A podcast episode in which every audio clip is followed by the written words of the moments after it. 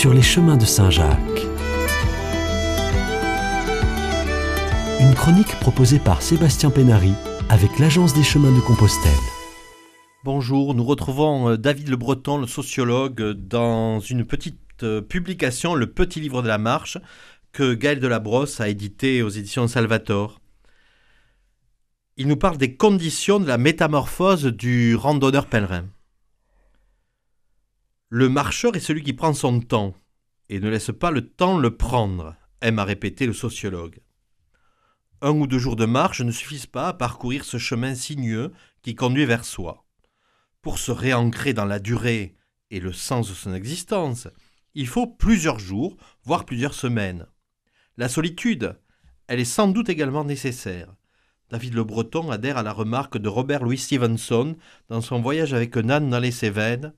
Je cite Pour jouir vraiment d'une promenade à pied, il faut aller seul.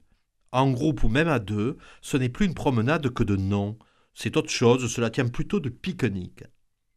Le silence, là encore, le sociologue répond par l'affirmative il est indispensable de ménager des moments de calme pour instaurer un dialogue à l'intérieur de soi et retrouver la paix intérieure pour renouer avec les sens son appartenance au cosmos, la résurgence d'un sacré intime.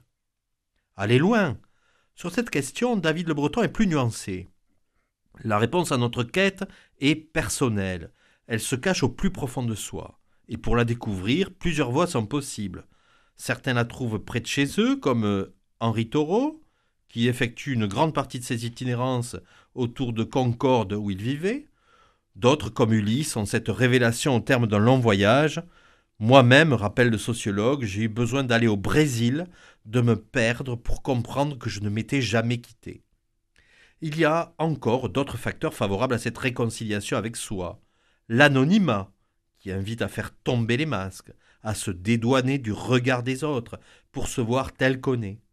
Enfin, la rupture avec ses contraintes et une infinie disponibilité aux circonstances. Voilà à grands traits la substance des échanges que Gaël Delabrosse a eus avec celui qui est devenu l'un des intervenants incontournables sur le thème de la marche, David Le Breton, parce que David Le Breton confronte avec beaucoup de sensibilité son analyse à sa propre expérience. Marcher, conclut-il, c'est exister pleinement, être de plein pied dans son existence, se sentir exister, se sentir vivant, passionnément vivant. Et même si cet accouchement de soi se fait dans la souffrance, même s'il nous fait toucher du doigt notre fragilité, le jeu en vaut la chandelle, car il est l'un des moyens privilégiés pour se trouver, ou plutôt, au fil du temps, se retrouver, chaque marche apportant son lot de découvertes et de retrouvailles.